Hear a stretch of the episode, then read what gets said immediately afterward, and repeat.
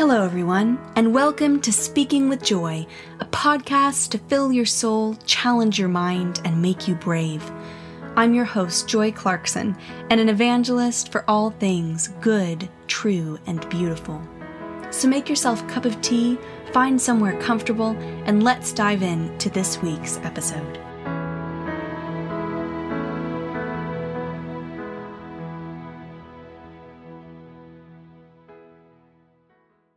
Even if I don't see it again, nor ever feel it, I know it is, and that, if once it hailed me, it ever does.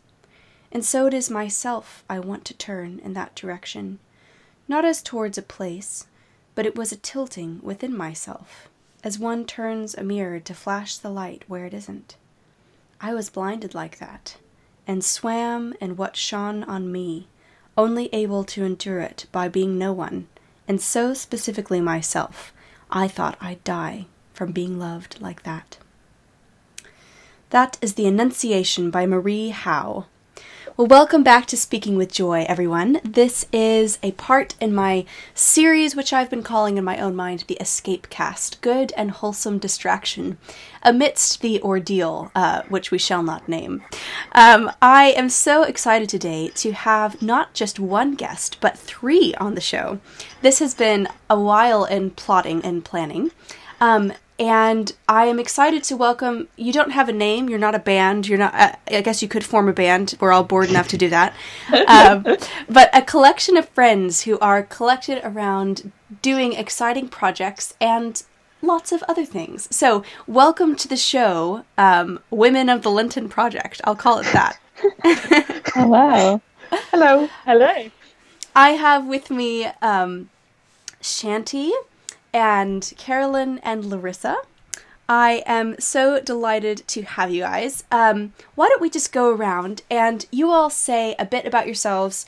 Um, what say your name first, so we can kind of recognize your voices, and then where you are, what you're studying, because you are all doing you're all doing PhDs right now, right?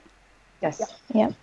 And you all will recognize Shanti's voice because she's actually been on the show before. So we have Shanti to thank for this um, this conversation that is coming up, and we shall be talking about their wonderful project they've been doing um, for Lent, which I've been receiving, and kind of their friendship and what it is all brought about. So let's go around the uh, virtual room and introduce yourselves and tell us who you are and where you're from and what you're doing now. How about Shanti first? Um, hello, I'm Shanti. Uh, I am doing a PhD on uh, romantic poetry and particularly looking at the idea of pilgrimage in the poetry of William Wordsworth and sometimes uh, Coleridge and John Clare as well, uh, based at Peterhouse in Cambridge. Larissa? Um, hello, uh, I'm Larissa. I'm a second year PhD student in Oxford, where I currently am. I study genetics with a particular interest in a rare neuromuscular disease, which is called spinal muscular atrophy, uh, with more fundamental interest in RNA biology as well. Um, and I met Carolyn and Shanti in Oxford. Um, Mm-hmm. And Carolyn? Um, so I am Carolyn. Uh, I'm doing my PhD in social anthropology. Um, and specifically, I study the relationship between spiritual formation and secularism in the context of a student chaplaincy here in Oxford. Um, but basically, it's a doctorate in how to be a good listener, I think, Mm. is most of what I do. It's just listening to people. Gosh, if ever there were an applicable uh, life skill that one could take away from a PhD, that would be one. Um, I love. It's so fun to have all of you on. I've realized that usually when I'm like in groups of PhD students, they're all clumped around one thing. Do you know what I mean? Like usually, I find myself with a whole bunch of theology PhDs or a whole bunch of you know English PhDs. But we are all doing like I mean, similar things in some ways, but quite different things. Genetics and literature and social anthropology are all, and then whatever it is that I do, um, are all very different things. So it's it's fun uh, to be here now. With all of your diverse interests, tell me about how you all met, and then this kind of in the Venn diagram also connects with how I met you, Shanti. Uh, what was the context for that? Um, so we all met, including me and you, Joy, uh, at Pusey House in Oxford. um, and also at St Barnabas uh, Church, the parish church uh, near where you used to live. Um, and I think we all met at varying times through that yeah. over the last year. Um, so you, Joy, as we've said on the podcast before, were the sponsor uh, for my baptism um, there. Um, Larissa was also there that day. I, I think I got to bumped into you for the first time at the Easter Vigil. Ah, there we go. Where you that. were very nearly baptized. exactly. um, and I think Carolyn, you were in Cambridge for that academic year, and yeah. then only came to mm-hmm. Oxford um, this autumn or summer. Mm-hmm. Yeah. Well, and um, I think uh, we kind of all met through various things there because Shanti, you and I met at Scriptorium not even a year ago. I was just realizing that we're not not even a year ago because I remember speaking to you on I think it was May morning. It was May morning because yeah, I was yeah. very excited. And so the, the Scriptorium is like a postgraduate study group based around monastic forms of prayer. And so you you pray and then you study and then you eat and it's all very wonderful. And Shanti and I had a very interesting conversation at that over um, May morning and and then I think we've all met in various ways through stuff sponsored around then. Um, but it's funny because we were all grouped in Oxford, and now only only Larissa and Carolyn are still in Oxford. Is that right? Mm-hmm. Yeah, that's right. Um, and yet you're still doing fruitful and interesting things together, are you not? I wish I could record the faces that I could see on Skype. So you all, um, you all have uh, from that meeting kept in contact and have been doing um, very a very interesting project together. So why don't you all just tell me a bit about the project that you've been doing that I've been getting in my inbox every day for the last several weeks?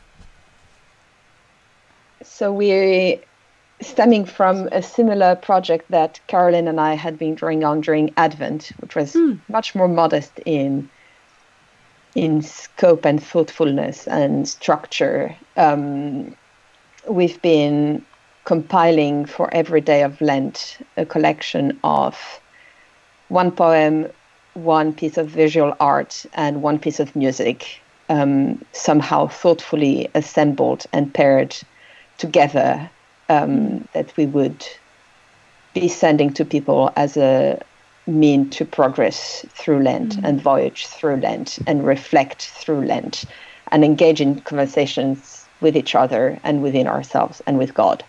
Um, mm. That sounds very big. Um, am I missing anything in the short uh, description of what this Lenten plotting has been? Does that sound about right? I don't think so. I feel like that covers it. Yeah. I yeah. think sometimes we have more than one poem or more than one painting or even more than one piece of music um, uh, as the season unfolds. Um, well, I've loved getting it in my inbox, and a couple of weeks ago, you all were like sending out a PDF every week, right? Rather than, um, right. but then a few weeks ago, you transitioned to every morning, which must be quite a lot of work. But I have to say that I really like getting it in my inbox every morning, especially in these kind of formless, shapeless days, it's nice to have a thing I can count on, or you know, whenever it comes, morning, afternoon. Um, That's exactly the, what it what triggered it. yeah. Oh, was that why? Yes. Yeah.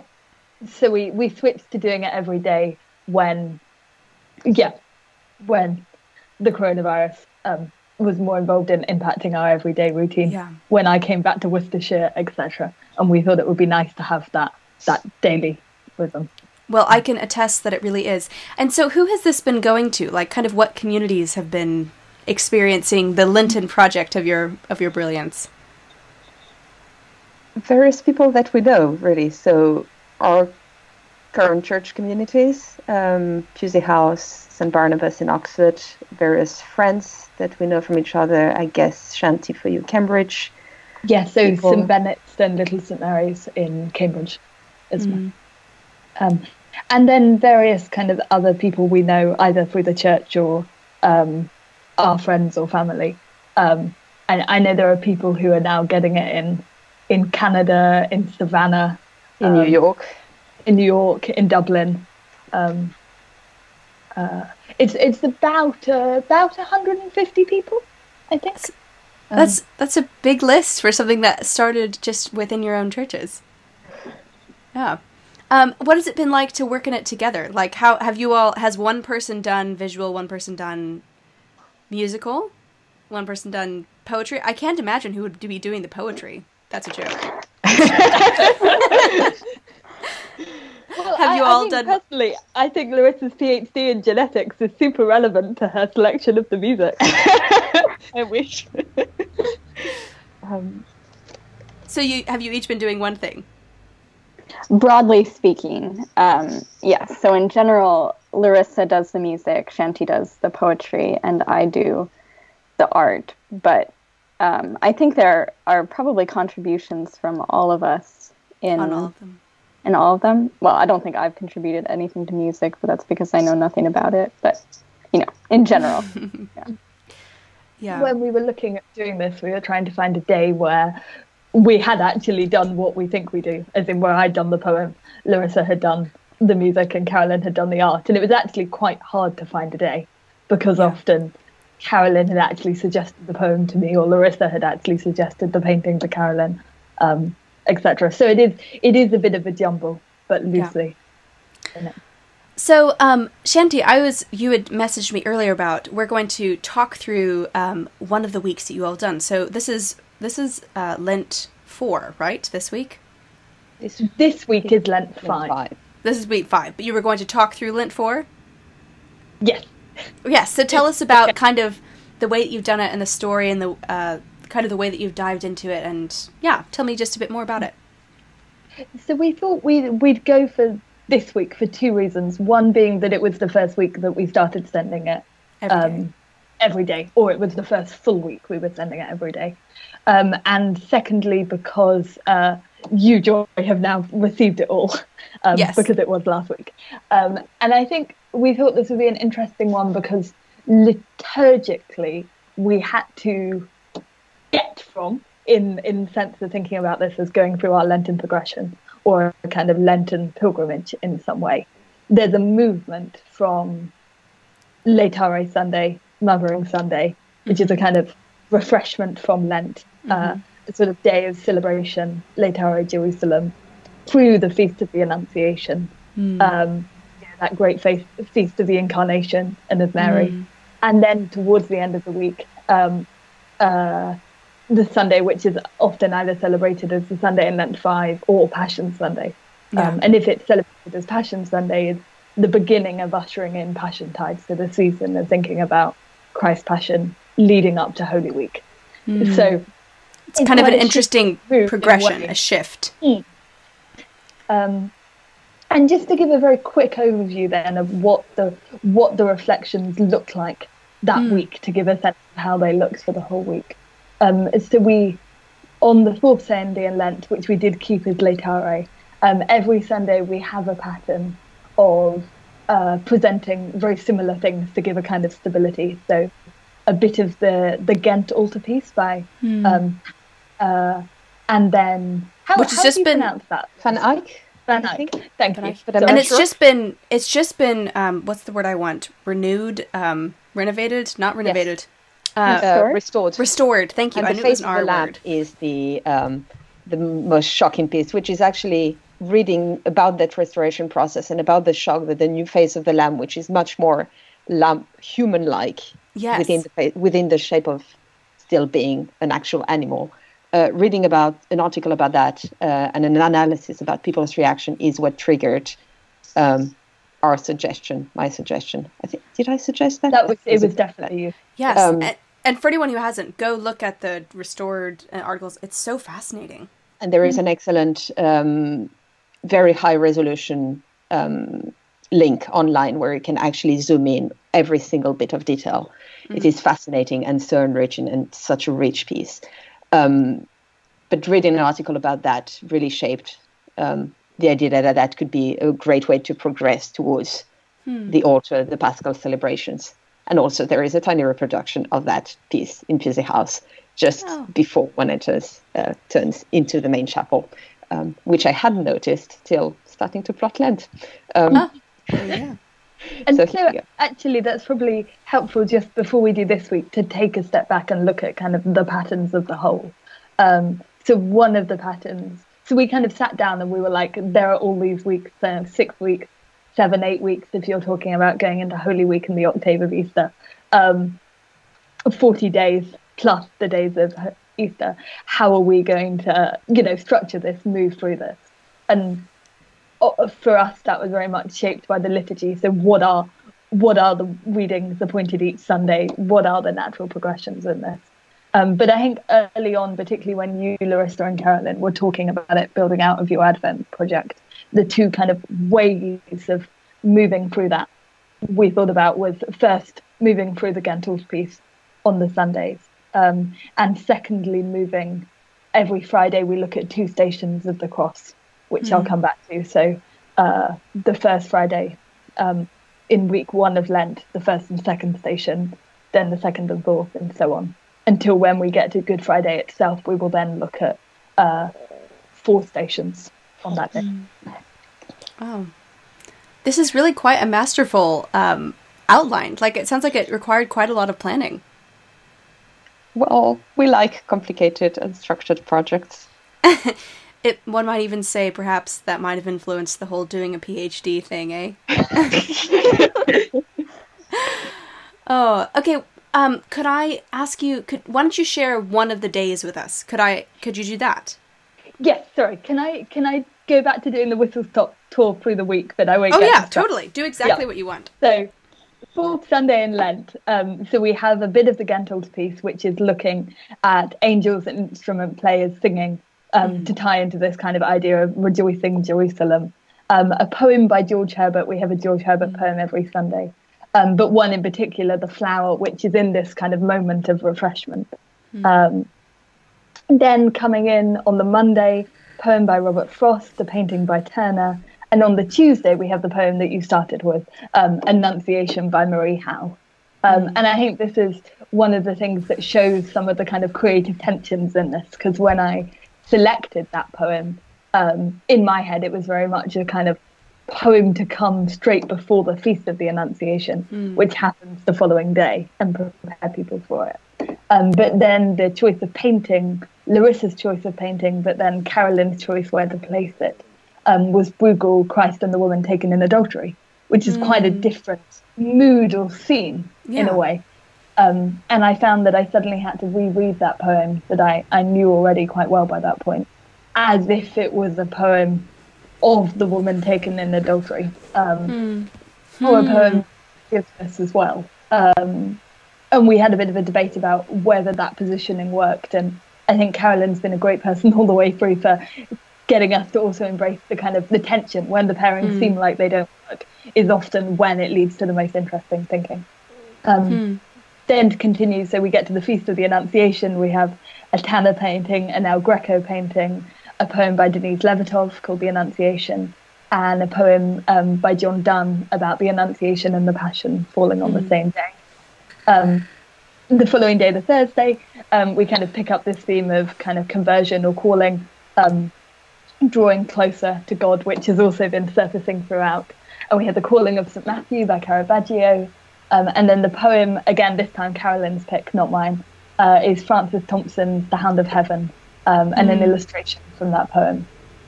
Um, hmm. And then we get on to the Friday, and as I said, the Fridays tend to be structured, um, well, are structured always according to the stations of the cross. And so this Friday, that Friday was the seventh station of the cross.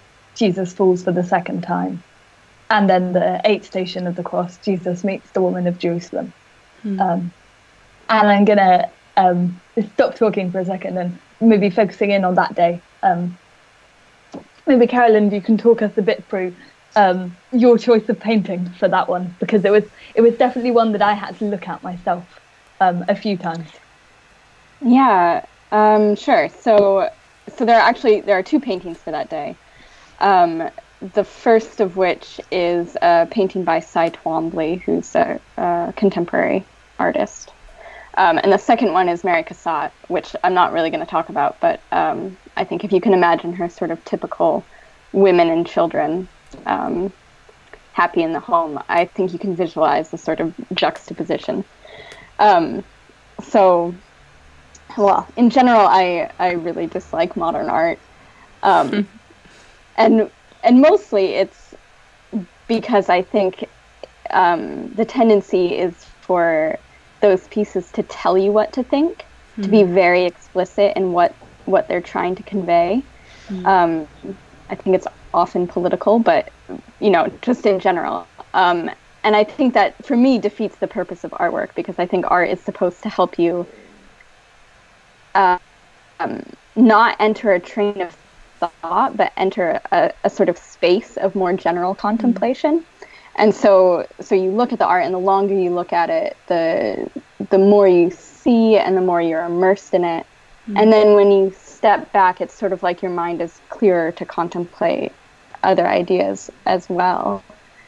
Um, and so there, so we do have a fair number of, of pieces of religious or sacred artwork in the collection, um, and they're of course very valuable. Um, but I think in general, I tried to put less um, explicitly religious pieces in, and the Twombly obviously falls into this category. Um, and because I think the sort of vagueness there is really important. That if what you're expecting to see is a painting of Christ, there's a sense in which that's all you're going to see. Um, mm. Whereas if you're if you're suddenly faced with a piece of artwork that seems to have absolutely no connection to Lent, then you you do have to do this process of, of kind of opening up your mind to thinking more. Um, so, so the Twombly piece is titled "Treatise on the Veil." Hmm. Um, it's from the 60s or 70s, I think, um, and it's it's massive. It's about 10 meters in length, um, and it's just it's strips of paper that are covered in pencil and ink, and then they're taped onto to a canvas. Um, and the the title comes from the myth of Orpheus, who then, you know, he goes into the underworld to attempt to bring back his wife from the dead. So the, the veil in question is the veil between life and death. Hmm. Um, and okay, so sort of picture that in your mind, or or just look it up. That would also be a great thing to do. um, and then we step back and then think about Jesus falling for the second time. And in this moment, he literally collapsing under the weight of the cross, um, pressed into the ground. Um, and and into the ground that is going to become his in not too long a time, and it so it evokes this kind of liminal space, a, a sort of threshold between life and mm-hmm. death, and you can imagine the crowd kind of gasping for breath and, and sort of wondering, is he going to get back up again or, or is this it? Um, and I, I, think that mirrors very well this painting we have of Twombly, where there are these colored panels, but then in between them, there are these white spaces, and it sort of forces you to kind of take a breath and pause and and imagine that space between. Hmm. That's that's really fascinating and beautiful, and um, I like what you said about about the sense of kind of the liminal space or the in betweenness that um, the going behind the veil and Jesus falling to the ground, which will become his grave, but he's not quite he's not quite there yet, and mm-hmm. so it's and it kind of it's like you were saying. Also, we I think we tend to rush to the cross or rush to resurrection, um, but surely the whole point of Lent is to walk with Jesus to the crucifixion and to the resurrection. And we should pause along that journey and not rush to the end. And so there's a way in which both that painting, I think, but also this project more generally is kind of inviting us to live through the whole story because it wasn't just this one moment that did it, it was the whole the whole journey to Golgotha and the whole um, and the days in between the crucifixion and the resurrection.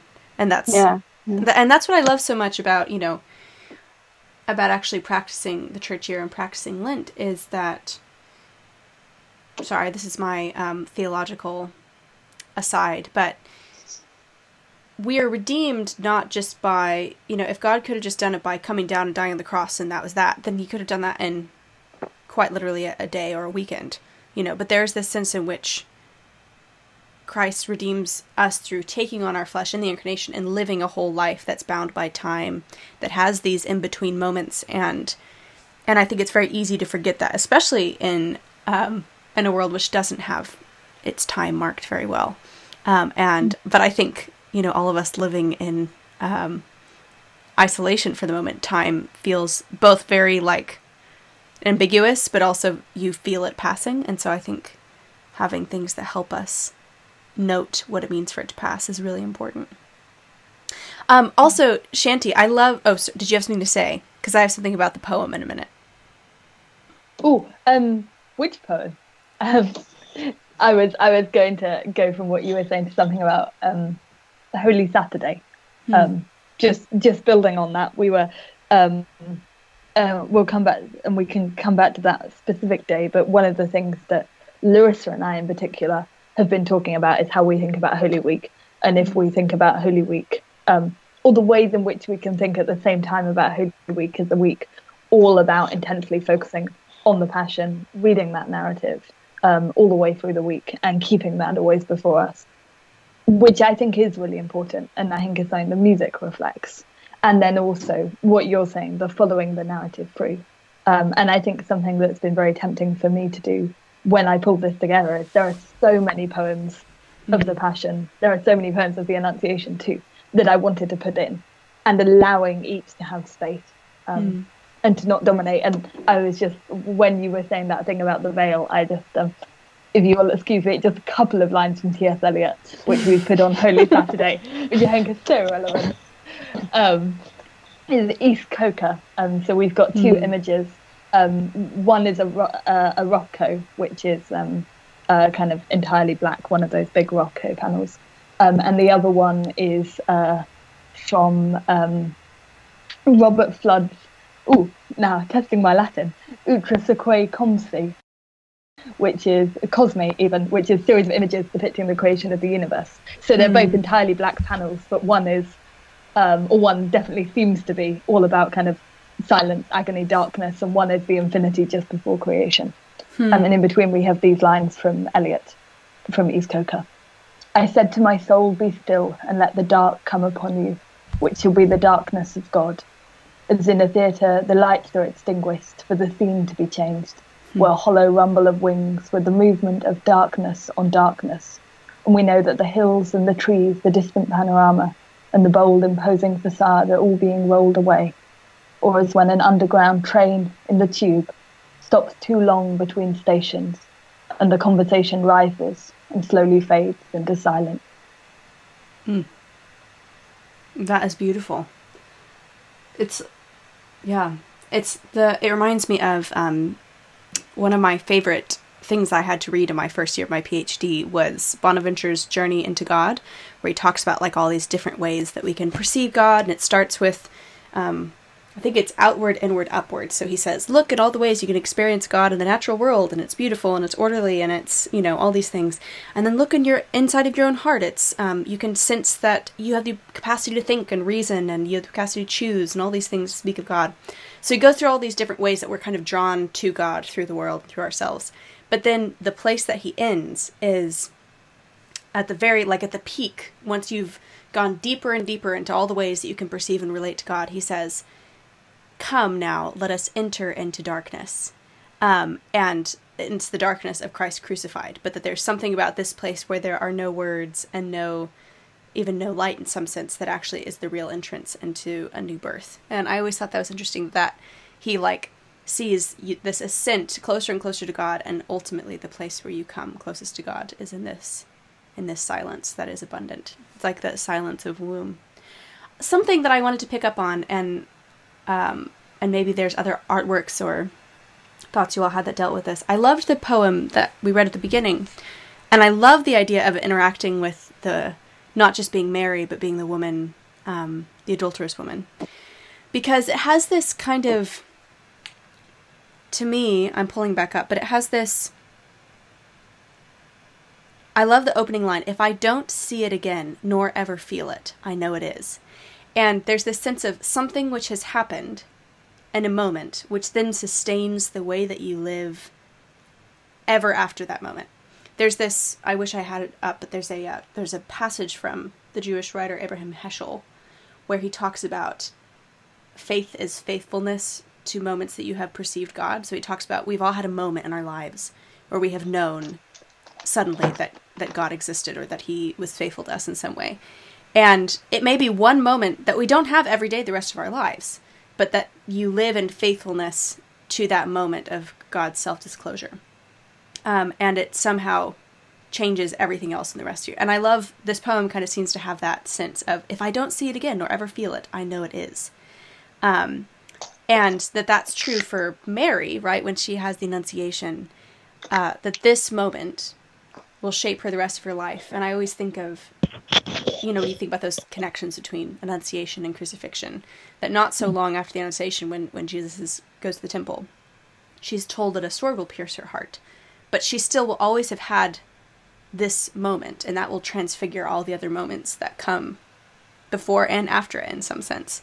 But how it's a similar thing with the with the adulterous woman who's forgiven and like that moment then shapes what comes after it. So i just loved that idea of of the way that a life can be lived in faithfulness or memory of something that happened and thus transforms everything that will happen after it and mm. that, that it's kind of the uniting of you can have the Annunciation and the crucifixion the, and how they can kind of live together in memory. It was a very difficult one to put into music uh, or to pair mm. into music, um, and the way the way it managed itself out mm. was to specifically put something in which there is a sense of that sacramental presence of Christ, and so going mm. back to Eucharistic hymns, and so it ended up being a setting of the Ave Verum Corpus by mm. Mozart because that's the most tender setting that I know of it. Um, but that's, uh, uh, as we said earlier, that was just a great example of how difficult tensions mm. Go deeper into something that we, in a particular, in the particular, particularly the particular, sorry, that's a lot of particularity. Um, in the particular Anglo-Catholic tradition, um, mm. where that sacramental presence is so central in mm. the worship. Um, that was a a centering back of the Annunciation to Christ, mm. um, mm. and so also and shaping of where we're going. Mm-hmm. Sorry, Shanti, you were about to say something. I was going to say, I think just to build on what you were saying, the way you made that link, which then was really helpful to me, was looking towards the end of the poem at that line. I mm. thought I'd die from being loved like that. Mm. Um, and seeing in that line, going back to what you were saying, Joy, a, a kind of uh, a, a, movement way in which this um, originally in my head was sort of a poem about the Annunciation to put a day before the Annunciation, mm. um, before some much more explicit Annunciation poems, then opened up into in reading it and in setting it with these artworks and with Larissa's choice of music where its sacramental focus became much more about being aware of the passion coming. I thought I'd die mm. from being loved like that. And and like you say, Joy, being aware of the ongoing conversion of the soul, to use mm. that motif, the it is myself I want to turn in that direction, a mm. tilting within myself. Um, and I think those are those are two things that we've followed through because the liturgical season asks us to follow through. I think that's an important um, point to make as well that we didn't sit down with a blank canvas and say what are the what are the interesting motifs we could mm-hmm. pull out in this Lent. Um, the motifs we have are the motifs Lent has given us. So what's this journey? What's this conversion? What's this turning towards God? What does that look like? Um, how do we think about the passion? What does that mean? And how do we think about these moments of encounter? So, how do we think about the Annunciation? How do we think about the woman taken in adultery? I also, the, the poem the day before is a Robert Frost poem Carolyn picked out, which, um, Carolyn, maybe Larissa? Someone that, that wasn't me picked out. Yeah. Um, which talks about kneeling at well curbs. So, because the, the common worship lectionary set, Jesus meeting the woman at the well that previous Sunday as well. I think that's mm. another kind of encounter with Christ you can think about. Hmm. I'm curious. Um, two questions. Uh, one is how has this been? How has this affected your own like devotional or thought life as you've had to think through all these things? Uh, has it been like a very intellectual enterprise of putting all these things together, or has it impacted you personally? And the second question, which you can answer later or first, whichever you like, is what have people's responses been to it? There is always a tension when building big projects, and it's a bit like when you're singing in a choir and you always have that liturgical jet lag between what you're actually rehearsing and what you're actually offering in worship. Mm-hmm. And then you start rehearsing Easter roughly when Candlemas is done. So you're always two or three steps ahead. So I've always had that tension of what I'm actually intellectually plotting versus where my devotions are. Mm. Um, and one of the great things for me was to rediscover when receiving Shanti's email on a daily basis. Um, the email comes from all of us, guys. True, but I'm still receiving them as if anyway. Um, um, receiving our emails on a daily basis, uh, rediscovering certain bits that are really striking to me because devotionally I hadn't seen them, hmm. and that's in particular true. A good example of that was um, so on each Sundays we have um, the weekly paragraphs before the Holy Sacrament by Austin Farrer, um, mm. who was the warden at Keble College, where I'm currently based in Oxford, um, in the 1960s, big theologian, Anglican theologian. Um, very short paragraphs, very striking, very um, focused on the passion, death, and resurrection of um, of Christ. Um, and I can perhaps read um, some of that paragraph that was absolutely. Did I send that to you, Carolyn? I think I did. Yeah. Yeah. Mm-hmm. Um,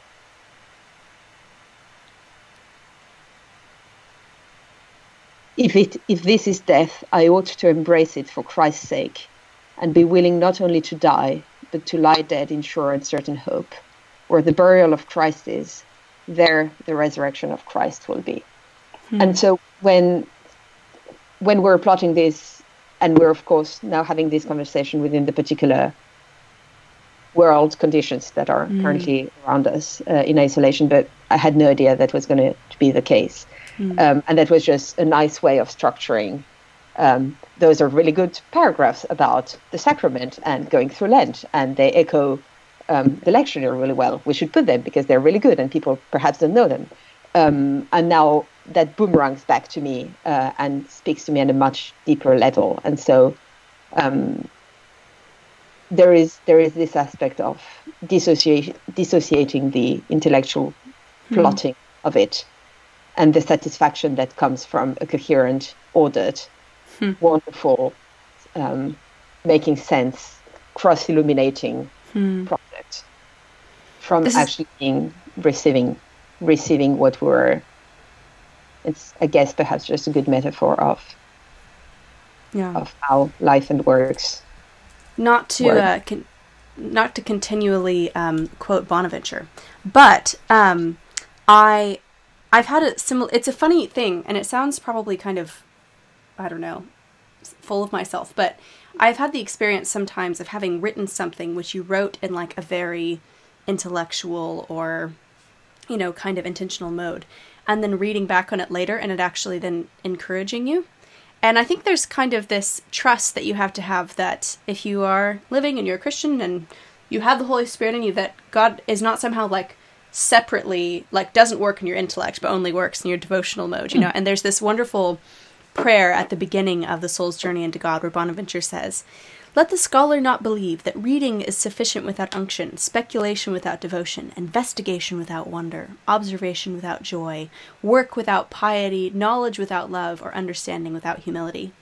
And I think it's funny because I think sometimes you can do something in that mode of the scholar, but you can then look back and um, and what kind of began in speculation can become devotion, and what began in investigation can become wonder, and what begins in observation can become joy. Um, and I think that's a real delight and pleasure, and also just a sign of the way that the spirit can work both through your intellect and um, and and your emotions and heart. Mm. And I think I at least sometimes feel like I I kind of I approach my academics as if they are my academics. They are mm-hmm. a different bit. And then there's the prayer time, and they're separate things. Mm-hmm. Um, and obviously, that is that is true in some ways, particularly if you're you're in a field like English or anthropology or genetics, yeah. um, not in theology. But I, I think a lot of this, the kind of most recent part of this year for me also has been embracing the entanglement of the two. So mm. ways of doing scholarship that also informed by my faith, ways of doing faith that are also true to, you know, the intellectual and knotty bits of me as well. Yeah. Um, and not trying to, to cordon them off, but kind of bringing all of myself all of the time. Yeah. Um, and the greater glory of God ad maiorem Gloriam. Yeah. Sorry, I'm being very Jesuit here. Rock on. um, and I think going back to Larissa's point about those those paragraphs by Austin Farrer. They were at the at the time of putting this together. I was, I think, I said to Larissa, I was less sure about them. They didn't mm. speak to me quite as much. There are other theologians that I love. I was like, can we have a bit of a sermon by Robert Crouse every week if we're having prose? Can we? Um, but there's something about them being paragraphs on the Holy Sacrament at a time mm. when none of us are receiving the sacrament, which um, which I didn't didn't expect, but which mm. has been really moving. Um, yeah. I think also I find personally that because a lot of the music, um, Larissa, who sings in Keble choir alongside her PhD um, and is exceptionally musical, um, I think has brought to both Carolyn and I so many pieces we didn't know before. Mm. Kind of opened a whole new world, and I often find that it's the time each day of listening to that music, which tends to be new to me each day, even if we all, you know, uh, promise and do our best to listen to the playlist for the rest. Often that's that's the bit that really grabs me. Hmm. Um, I think also on a very personal level, there's something about um, this is the is you know joy obviously from the fact that I was only um, baptized and confirmed with you last Pentecost. This is the first Lent that I have walked mm. through liturgically, um, and so every day or every week of Lent, it's my first time with those mm. readings. It's my first time with the season um, which is very moving. Yeah. What a, what a first Lent. what a first Holy Week. Yeah. The lentiest Lent I've ever lented, as a friend of mine put it. Indeed. Carolyn, did you have any thoughts you wanted to add? No, I feel like it's hard to top that one. Um, I, I will say that, that it's the sort of return of the gift that makes mm. it meaningful that in the thick of it, especially well before Lent has begin begun, sorry. It it did sort of feel like we were just throwing things on a page and shuffling them around a lot, um, and not taking time to really soak them up. But now it's coming back as a gift to you. Yeah, yeah. Mm, that's so beautiful. Now, um, if people want to receive I will put this up on Thursday. So they'll probably they'll have one week left, one week and a few days. If they wanted to receive your email, can I send them your way? Please do. Please. You're all nodding. They're all nodding. Um, Sorry. No, no. So, um, I the thing that we haven't talked about that I want to talk about is that this has really come out of the friendship that you all have developed together. And something that I am very passionate about is how profoundly important friendship is, and particularly friendship among women. I think there's oftentimes a very, you know, there are many things I enjoy about the kind of trite image of women's friendship. Like, I enjoy painting one's nails and watching, you know, romantic movies as much as the next person, but that is so kind of the trivial image sometimes we have of women's friendship. Um, and my experience in life has been so much more kind of fundamental and rooted in how important it's been for me to have women and a sister and a mother and sister and mother figures in my life that have helped me grow spiritually, that have helped um, that have helped me become who I am intellectually, that I've gotten to partner with. And I think it's really cool to watch this beautiful project come out of what is essentially a friendship. So I was just curious, um, what are your all's thoughts on yeah on on that on what friendship can do and why it's important and why um, who it can make you into a better sort of person. I don't know. There's my general prompt. Grab at whatever part of it makes sense or you most want to talk about. That's a very hard question, and a very profound question. Um, it's it's funny sometimes when I reflect upon those Lenten reflections or Lenten plotting, how it's both stemming from a friendship that was already there mm. and nurturing it back in return. I've learned so much about Shanti and Carolyn, and mm. um, because I'm not very literate in English literature and because I don't know much about paintings. Um, but we know we have this common thing in the middle that we can mm. all nurture, and that's also it's a bit like we, if you have a seed and you're all mm. contributing to the water and then you all get the tomatoes out of it. Um, you tell that I've been plotting um, getting more into gardening in this time. well, I'll move to your house if, if the apocalypse comes. You'll um, tomatoes so so that's been part of it. Um, the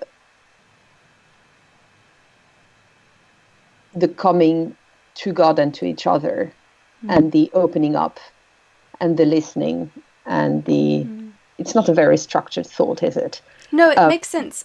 I think what you're getting at is something I've thought about a lot, which is that friendships have to be about something other than just needing each other. Like there's a sense of needing each other, but also that you all are bonded around deeper things and convictions that kind of give you something for this friendship to be about. Mm. And it's not to say that all all has been a very like we've often had very passionate discussions. Remember particularly uh, well, not only Holy Tuesday, we've touched on Holy Tuesday. Um, Oh, have we mentioned Holy Tuesday on this podcast? Please mention Holy Tuesday. I've heard about it, but I don't think my podcast listeners have yet. Basically, coming back to this question about how do we think about Holy Week, and I think this goes to a friendship thing as well, because I think um, because we're all in the same kind of liturgical rhythms, because we we worshipped or we used to worship at the same place, because we all kind of have friends in common as well as each other. I think I could assume that everyone is in my brain and that we're all in each other's brains. Um, and so I just thought it was, you know, blindingly obvious that uh, we ought to proceed through Holy Week narratively. And I think Larissa thought it would be blindingly obvious that we ought to focus on the Passion. Um, and anyway, it focused on a, um, uh, I in a you know coronavirus-induced mood of shuffling around our already finished reflections, um, decided that I would uh, put a new poem on Holy Tuesday. Um, and uh, and I thought this was a lovely poem. And um, it was a lovely poem. um, um, but but but perhaps less suited to Holy Tuesday, or perhaps not. But I think um, I'm explaining this terribly badly. Um, but I think that was an example of like Larissa and I sent some emails to each other very late at night, debating whether or not this poem should go there and what the music poem pairing should be. Um, and I, I sent back an email explaining why that poem should definitely be on Holy Tuesday. Um, and, and Larissa agreed, and that was all settled. Um, and then I thought about it for another three hours, and I was like, mm, maybe Larissa is right, actually. Larissa is right. Um, uh, and so I, I think um, there have been moments like that all along where it's not so much that we're I think arguing is the wrong word, but where there are disagreements in a way yeah. that normally if you're just sort of hanging out with friends occasionally yeah. remotely, now I'm based in Cambridge, you might not have. But I think there's been all sorts of opportunities to have sort of interesting conversations or interesting disagreements or talk about things kindly or listen to each other in a way mm. that feels very kind of deepening and creative and fruitful and it is centered on this project, but is much more fundamental about you know how we live in relationship, how we live in community, um, how we practice kind of again forgive the the bold words, but kind of Christian virtues and Christian forgiveness oh. and kind of learning. Well, and that those things don't happen in the abstract, and friendship doesn't happen in the abstract. It happens while you're doing a thing with particular people, and it usually doesn't. You want it to happen with, you know, things that are unimportant to you, but learning how to actually have real disagreements, even if they're not arguments, over things that are really important to you is a big deal.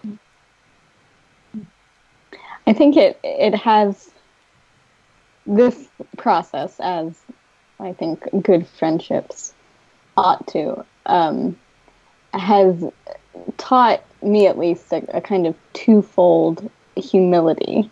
Hmm. And and the first kind is the sacrificing what I want for what someone else wants, whether it's because they're actually right or simply because they want it and I don't always need to have yep. what I want.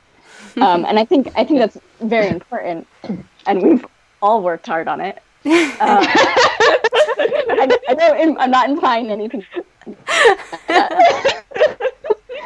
uh, second, has made um, one sacrifice, and and if someone's saying, "Okay, we'll do it your way, Carolyn," and and realizing that it's not, it's probably not because I'm right. It's hmm. probably because they're taking care of me, hmm. and because we're a very hard thing to work through, but I think a very, very important friendship and relationships in general. Yeah. Mm. Yeah, that is a really interesting and good thought. Yeah, um, it's some of my most surprising moments in life, and some of the most formative moments. Some of those moments that I live out of in retrospect are when you realize that someone has done or forgiven or been good to you, and it wasn't because you deserved it or were particularly whatever. Um, I think those moments of genuine charity and love can go a long way in shaping who we all become, and that's part of the gift of friendship. And I think the last thing to say about friendship, and maybe a good thought to close on, is is not how much this has has been about forgiveness and charity and learning how to be friends and all of those things, but just how continually surprised and delighted I've been to see how much Larissa knows about music, how much Carolyn knows about painting, how much they both understand and think about God and friendship, and how kind of deep and rich and wonderful they are as people.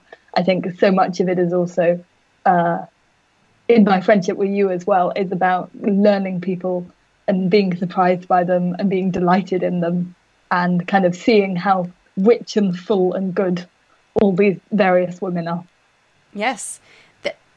I, I could not agree more, and I think all of you are fascinating, deep, and interesting women who bring out the different. There's a I can't remember where the quote is, but they bring you bring out different lights in each other that couldn't have existed if you didn't know and get to delight in and learn from one another.